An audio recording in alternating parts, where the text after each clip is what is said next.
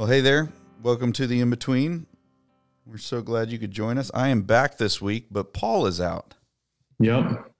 So it's just You guys me. are always slacking. One of you guys is always slacking. yeah, that's I'm saying that from home, by the way. yeah. Um All right, moving on. Um we are we are finally into Daniel 6. And speaking of hypocrisy, And I mean just just jumping right in there. Finally into Daniel 6. I mean, it feels like this has been quite a quite an introduction into Daniel 6. yeah, that we've had these these five chapters, um, and somewhat fitting. This is, I mean, this is uh, we were just talking. It's a good time to to talk about what we have, uh, what we've seen, yeah, um, what what what what has what has happened so far, um, and we have in, in Daniel three, uh, or Daniel six verse three. Uh, Daniel distinguished himself above the administrators and satraps because he had an extraordinary or excellent spirit. right. So the cl- king planned to set him over the whole realm. Um, I mean, talk about what you want. Excuse me, I got to turn off my notifications. Rookie. That's right. Um, talk about things you want to be to have said about you. Especially a competitor administration, so to speak. I mean, this right is across this across another administration. Yeah. This is now a Persian general yeah, who, you know, meets Daniel and he's 70, 80, 90 years old. And within a year or so is saying, Hey, this guy's one of my top three. I've got a whole bunch of satraps, you know, like mayors and stuff. And I'm going to put three governors, three top leaders over them. And this guy's one of those three right. and he was, you know, technically, I guess, in some way, number three in the kingdom before. Although I don't think that counts under Belshazzar. That can't But count. he was he was essentially number two under Nebuchadnezzar, right. and I mean that's pretty that's pretty significant. Like that's pretty that's pretty amazing when you consider that. You don't see that a lot. You'll see a lot of um uh you know people who are moved from one administration to another, move, move from one kingdom to another. Well, let's just go all the way all the way back. I mean, he was a slave. Yeah. He was brought to Babylon as a slave. I mean, Mm-hmm. it didn't it didn't get much lower than that. Yeah. Um, that it's just the the whole thing. Um, th- this Daniel and Joseph. You, we've talked about this before. Daniel and Joseph. We just we we see in both of these stories um, this incredibly strong. Uh, I don't even know the the word that I'm looking for. It, it the drive to do the right thing, even when you've got pressure against you the entire way. Yep. It's like these guys are swimming upstream, you know, the entire time, and they just keep pushing on. It is it is really impressive. And and here's what's wild about the two of them. I mean, you've you've got to really go to pretty extraordinary lengths. I mean, you got to either in Daniel's case silence the fact that he's not in Daniel chapter 3. Yeah. In in Joseph's case, you got to kind of get onto him for having a, divi- a divination cup in his possession. Right. And then, you know, you can argue that, you know, you can argue that that's a, the way he treated his brothers was sketchy, but it could be just confused. And it certainly wasn't nearly as bad as it could have been. Oh no, like it. You know, some of that is. I I mean, it it. it I could definitely explain that one with with just. You know, your your older siblings are always your older siblings, and you're always going to have that. You know, certain relationship with them. They sold him into slavery. He's not not He's not exactly sure what to do is not sure not sure how he's supposed to play this yet. right. So Um, and the you know, in my mind, the Diviner Cup um, could have just been the a gift that somebody gave him because he's an important person of that. Right. Uh, But it's not like there's a there's not a chapter that starts David and Bathsheba. no, There's and every other character in the Bible yeah, has a chapter like that or half a life like that. yeah, And so it's just it's wild to have these two men and Daniel even the most more extraordinary of the two in a lot of ways. But sorry, every other character except for Jesus. right, except Jesus. Gonna go ahead and say that one. The, the we didn't have didn't have that there either. That's right. You don't have the chapter of him messing up. Mm-mm. But it is it is wild.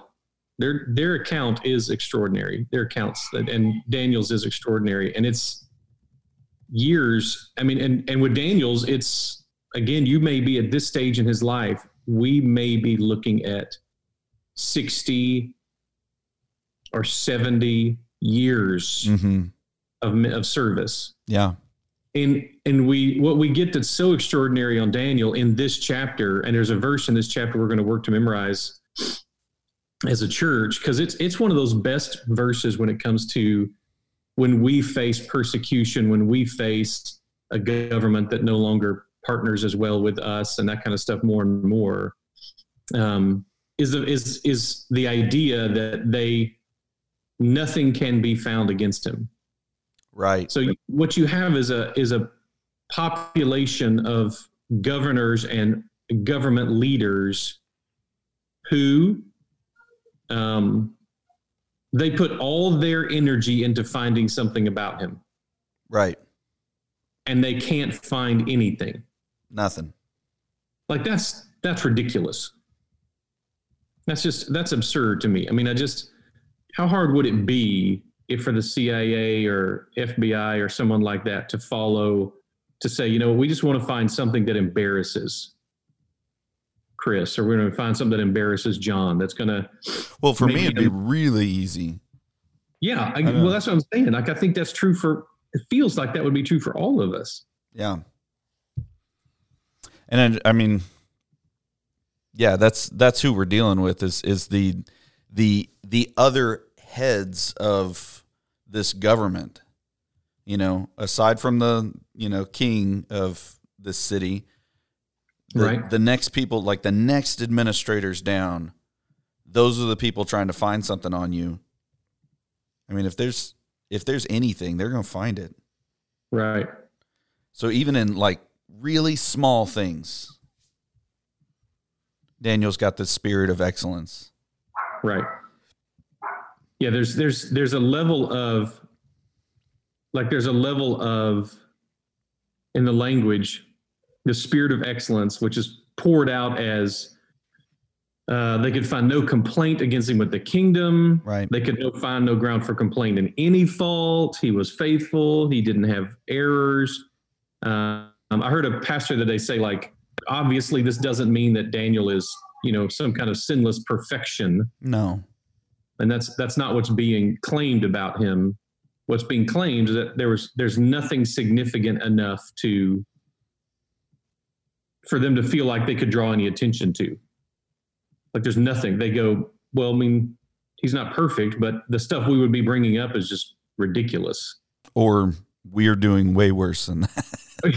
well, yeah, I think that's a yeah. I think they could probably assume that at a lot of levels. So But he's um, just I mean it- again, he's been he's been the right hand or a, a trusted advisor for for all these different administrations or all these different kingships, however you want to call that. And and inside of each of those, each of those men coming from different places, understanding things differently, like they all see something in Daniel um, in the way that he handles things, in the way that he not only is able to. Um, I don't want to minimize, you know, the these big stories that we've looked at because Right. that's that we see God working in him in miraculous ways, um, and they tend to still see Daniel being the key there instead of God, um, Right. which is of course, yeah, what Daniel would fight against. Um, but in in the midst of uh, even just the way that he's taking care of his like his job in this chapter, that seems to be what they're describing. There's he's trustworthy. There's no charge or corruption that can be found with him, and Right. I mean, you got to believe that that was just rampant, um, in especially in times where um, power is changing hands so quickly. Um, and and when you see someone who who is thwarting that is is Yep. not letting themselves go there, I think I think that's what especially some like a a general like Darius um, uh, can can see in someone like oh he's not playing around. Yeah, I think that's that's a great point. And if anyone was going to have evidence of little things here or there, and you're right during a time of transition because we don't know who these other. I mean, if if Darius is taking on Daniel, is he taking on other leaders from this time? Yeah. Are these new leaders, these new Persian leaders, or some of these old Babylonian leaders? And we know there's how squirrely and weaselly some of them are. And so, Yeah, was one of, what- were any of those guys in the party? Right, exactly. Well, um, apparently a bunch of them were because they Oh, couldn't man. translate the. Um, but so here's my, you know, how do you how do you the level of of corruption that must have been going on? Yeah. That you would assume is going on everywhere, and then what boggles my mind is they see him as such a threat. yeah, He's going to be put number one over them. right. Here you have an 80 or 90 year old man. I mean, they can't just wait. It's they, they see him as such a threat. They hate him so much right. they can't go like, listen, let him who you know what, it'll be fine. Give it a couple of years at the most. But they're not, no, they want him gone now. Yeah, and th- I think there's two, you know, I can at least relate to two parts of humanity um, inside of that. There's there's the part of humanity that that I I feel like I have seen um, that that that's just power hungry that just cannot you know abide not being the guy Yeah. um like that that seems to be obviously part of this is that they they just they can't stand um and maybe the other two administrators like see things eye to eye maybe they're just taking daniel out first because he's the bigger fish and then they're going to go at each other like i don't Yeah. I don't know. Um, but that that seems to be definitely part of this. And then the other part of it being, and this this I relate to personally because I struggle with this um, in an in an ugly, sinful way. So praying for praying for John. Um, the the time where you see somebody else doing something really well, and you know, a lot of times you can you can attribute something like success in someone and and the way that they're handling it as is just arrogant yeah. um because if they if they knew how good i would do it then they would be more humble about that and you know Right. uh you you just want to bring someone else down in order to feel better about yourself and that's so ugly like that It is. that's I, it's it's terrifying to realize that in yourself and i remember actually the first time that i noticed this in myself was i was watching a movie um Okay. there's a, a older movie uh called amadeus Oh, remember Amadeus? yeah uh and in amadeus um i can't remember the other composer's name So, so Sol- Solari. so something like that Yeah. Um, he's like he's like a a bigwig, you know. He's he's like a court composer. Um, Yeah. and and he has enjoyed whatever, but you know, he he sees the uh the songs that he's given as given to him by God.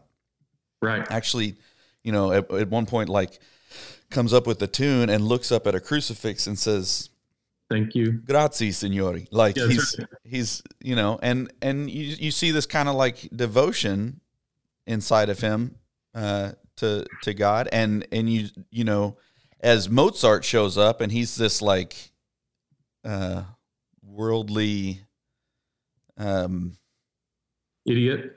I mean, yeah, just fool, Yeah. but he's a prodigy. yeah. He's I so mean, gifted. he's so incredibly gifted and so incredibly t- like like his. I mean, I I, I say gifted. Also, you know, you kind of get a, a little bit of the backstory of his father just being super disciplined and like rigid with him, and I'm sure there was a lot of work that went into that. But he's he's kind of bucking that now and is you know over the top in so many ways and and ridiculous and and and he sees basically he's he's seeing the gift that God has given him being given more to this other person and he can't Right. stand it. It drives him Right. crazy. Like this but I I'm watching this story and as a uh, I don't know teenager um or something I'm watching the story and being like wow I relate more with uh, Salieri. Salieri Yeah. than than Mozart. Like Absolutely. and yeah. And he basically destroys Mozart um, in this Yep. movie. I don't. I mean, I don't know the factual backing for any of that, but it's pretty fictional. okay. But it was. I mean, it didn't matter because it it accomplished what it needed to inside of me. That I was like, oh my gosh, I am so ugly. I'm I'm the bad guy. Yep. That's a great, and that whole movie is about that principle. It really is. Yes. That's the principle that movie is about. With, you know, it opens with the priest coming in to his, uh, where he is in the sanitarium. Yeah. he plays music, and the priest is like, "No, no, don't know that one. No, never heard that one. No, never heard that one." Yeah. And then he plays another one, and the guy's like, "Yes, yeah, I know that one. I know, yeah." And of course, you're in the audience, Right, exactly. and you're in the audience doing the exact same thing, going, "No, I don't know." don't- I don't. He plays that one, like, "Oh yeah, yeah, yeah, that one. I've heard that one many times." And that's, I guess, because that's Mozart. Yeah, that's Mozart. yeah, but this, this, so this lust, uh, as we were saying, the lust for power, it is one of the ugliest things about humans. Yeah. The, the insecurity version of it that we have, the drive for it that we have. Again, it's it was interesting to me because I was I really think I must have been taught at some point in church that ambition was a sin. Yeah. Ha- ambition was another word for discontent. Hmm. And um and then reading in First Peter, for example, it talks about how leading in the church is a godly ambition. Like that, that's a totally appropriate ambition. Yeah. And so it's not wrong to want influence, even power. Power is not evil in and of itself. It's No. a, um, but it goes back to that picture we've talked about of, you know, God. You see through the Bible, God slam slap people down a little bit when they seek to make their own name great. Right. But then you have passages where it talks about God making Abraham's name great. Yeah. Or God telling someone, "I'm going to make your name great." Right. So it's not it's not the you know the great name or even the ambition for that or the implications there.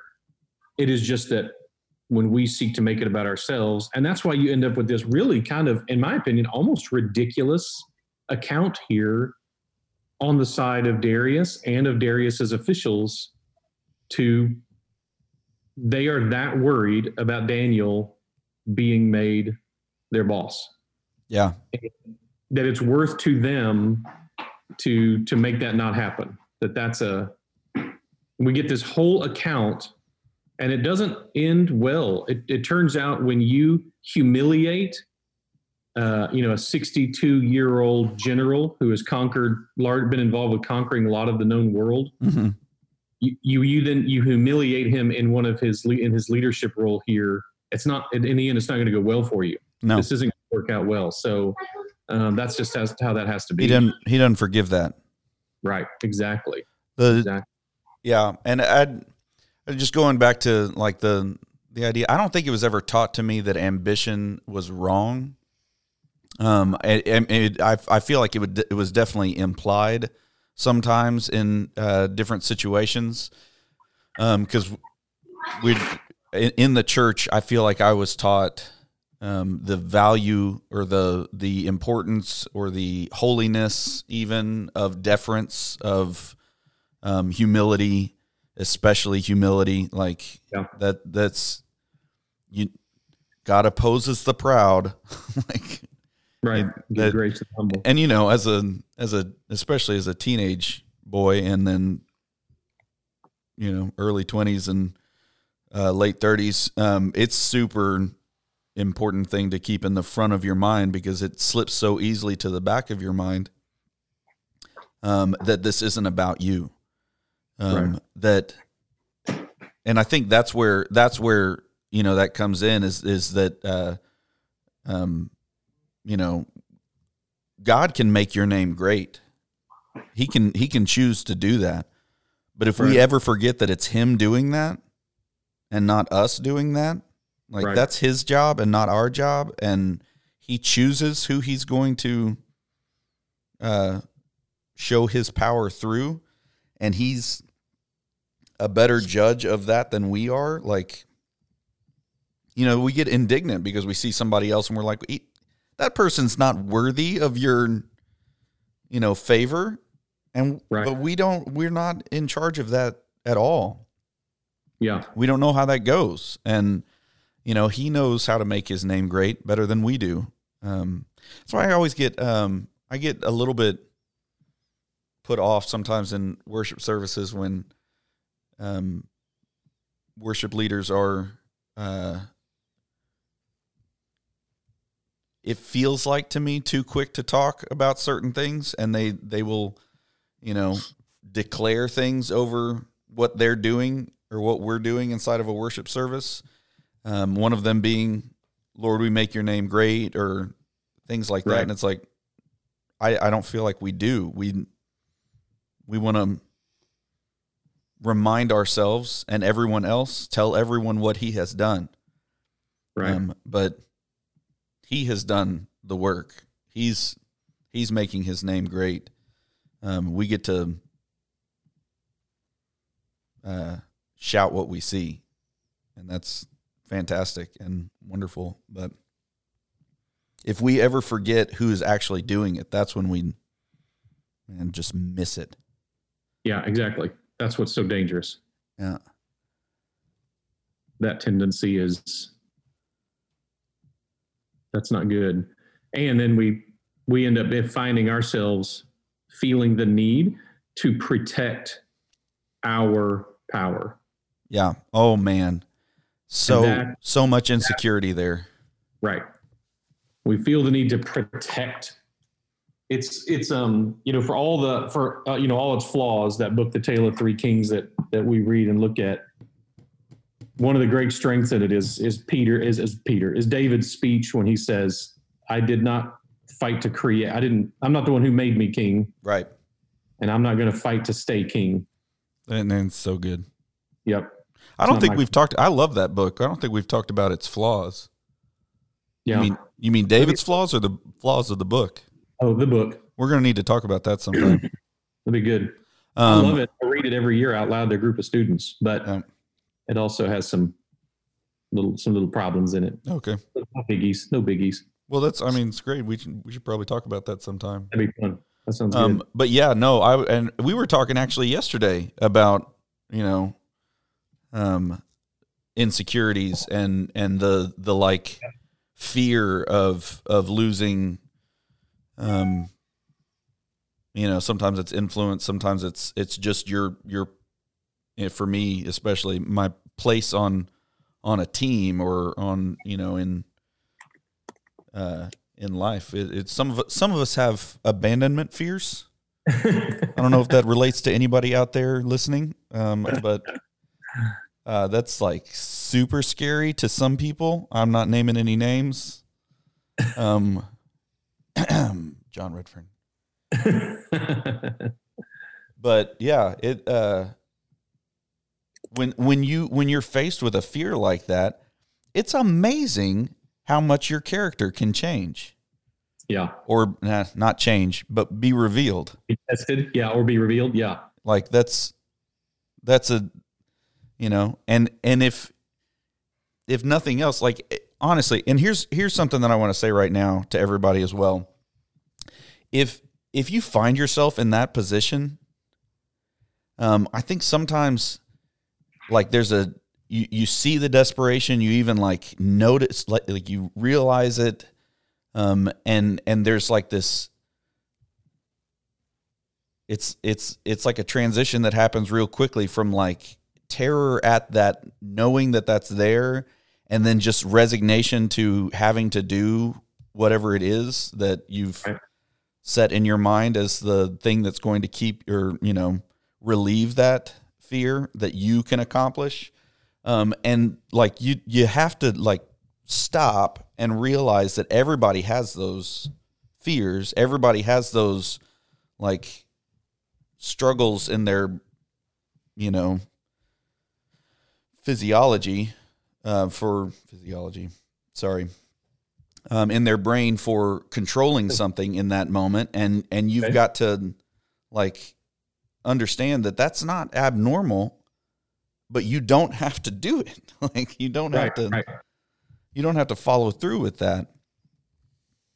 Um that's not that's not necessary. This is a great moment to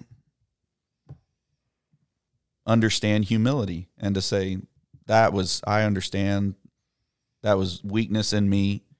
That was this is everything inside of me crying out that i need jesus today Yeah. There you go. man Very cool.